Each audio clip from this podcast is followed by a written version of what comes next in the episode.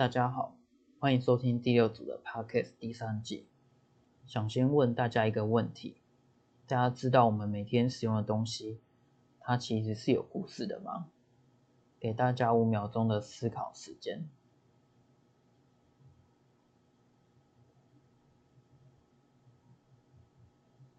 好，无论大家的答案是知道或是不知道，都欢迎跟我们一起讨论。我们会透过《东西的故事》这本书，来带大家了解我们日常生活中的每样东西，它们都是有故事的，希望能带给大家不同的启发。我们将会针对《东西的故事》这本书，然后分成两个部分来讨论。第一部分是《东西的故事》这本书作者的写作写作动机。第二部分的话是针对《东西的故事》这本书第一章原料开采部分。那为什么会有《东西的故事》这本书呢？作者想让我们知道周遭所购买的东西是从哪边而来，当它被使用之后，又会往哪边而去。根据线性系统介绍每个步骤，像是原料开采、产品制造、分配行销、购买使用跟废弃物处理等等。本书将会揭露整个系统是支离破碎的，透过作者探索身边的东西的来源与去向，开始起身研究琢磨，并自身前往许多国家实地考察，花费十年时间把亲眼见证到的事物写成书告知社会大众。为什么废弃物会有毒呢？在东西制造过程中，或多或少会加入化学物质，而这些添加物质在使用后，需要当废弃物处理。这些废弃物中含有大量的有毒物质，就像书中所举例的造纸一样，我们造纸需要用到大量的水来制作纸浆，再搭配化学药品，如漂白水或是过氧化氢等等。将之漂成我们需要的蛋白色。这些化学药品在失去效用后，就成为了有毒的废弃物，不但无法再使用外，也会造成环境严重的污染。接着是为什么即使最小的东西，它背后的故事也带有来头。其实在《东西的故事》这本书有提到任何东西，它的来源其实都是极其复杂的。我们看到的每一个产品都会经过原料的开采、生产制造、分配行销、消费者的使用，到最后的废弃处理。不管任何东西，它背后的故事都有故事，这也是这本书所要探讨的内容。找出线性系统中各个流程的问题，怎么去分析这些环环相扣的故事？书中的经济学家也有提到，当我们随便拿取随便一样东西时，追溯其真正的来源，你会发现，做任何东西其实都要付出整体经济的代价。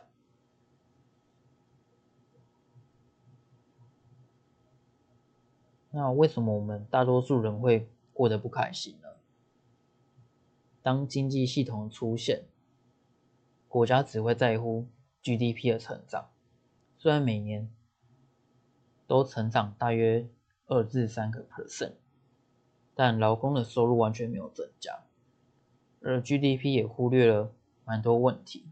像是财富不均、人们健康问题或是其他因素。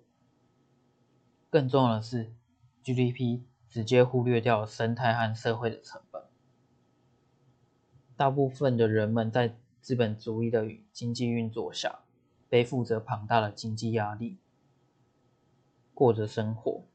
长期处在高压环境，使我们过得越来越不快乐，形成了人们不开心的恶性循环。接下来，我们将要来探讨东西故东西的故事第一章原料开采的部分。为什么原料开采其实就是指剥削自然资源跟破坏地球生态呢？地球的资源是非常有限的，原料开采指的是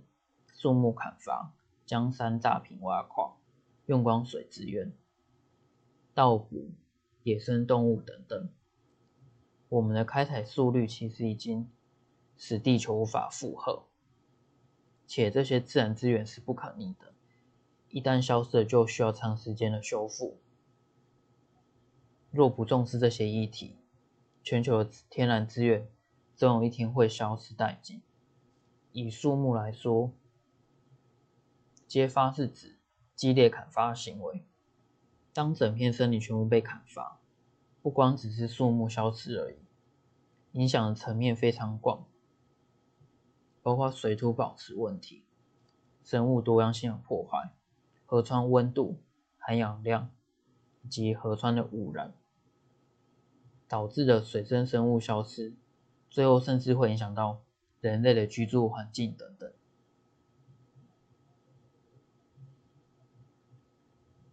何谓冲突矿石？冲突矿石指的是这些稀有的矿物被不正当的开采，像是被控制、贩卖、课税或保护矿源的利润被拿来资助黑帮的犯罪、野蛮的政府或是恐怖组织等等。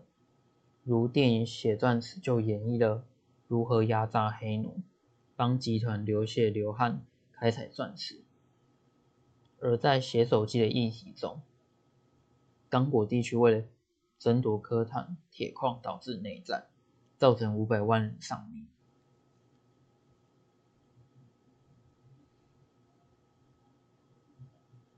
那我们要如何从产品生命周期管理的角度来看原料开采？要如何管理那些呢？我们可以利用产品生命周期来改善原料过度开采的问题，像是提出其他方法减低原物料的使用量，如设计轻量化，又或是将产品回收再利用等等。原料开采是产品生命周期中的必要过程，要将环境永续发展纳入考量，以及开采过程要符合人道及公平正义的措施。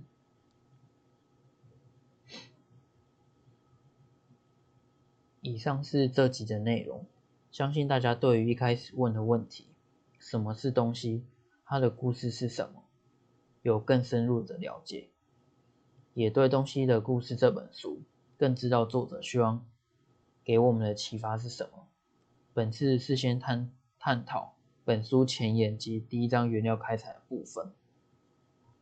后续将再为大家带来更多本书的内容，欢迎大家跟着我们一起讨论。今天的 Podcast 就到这边，谢谢大家聆听。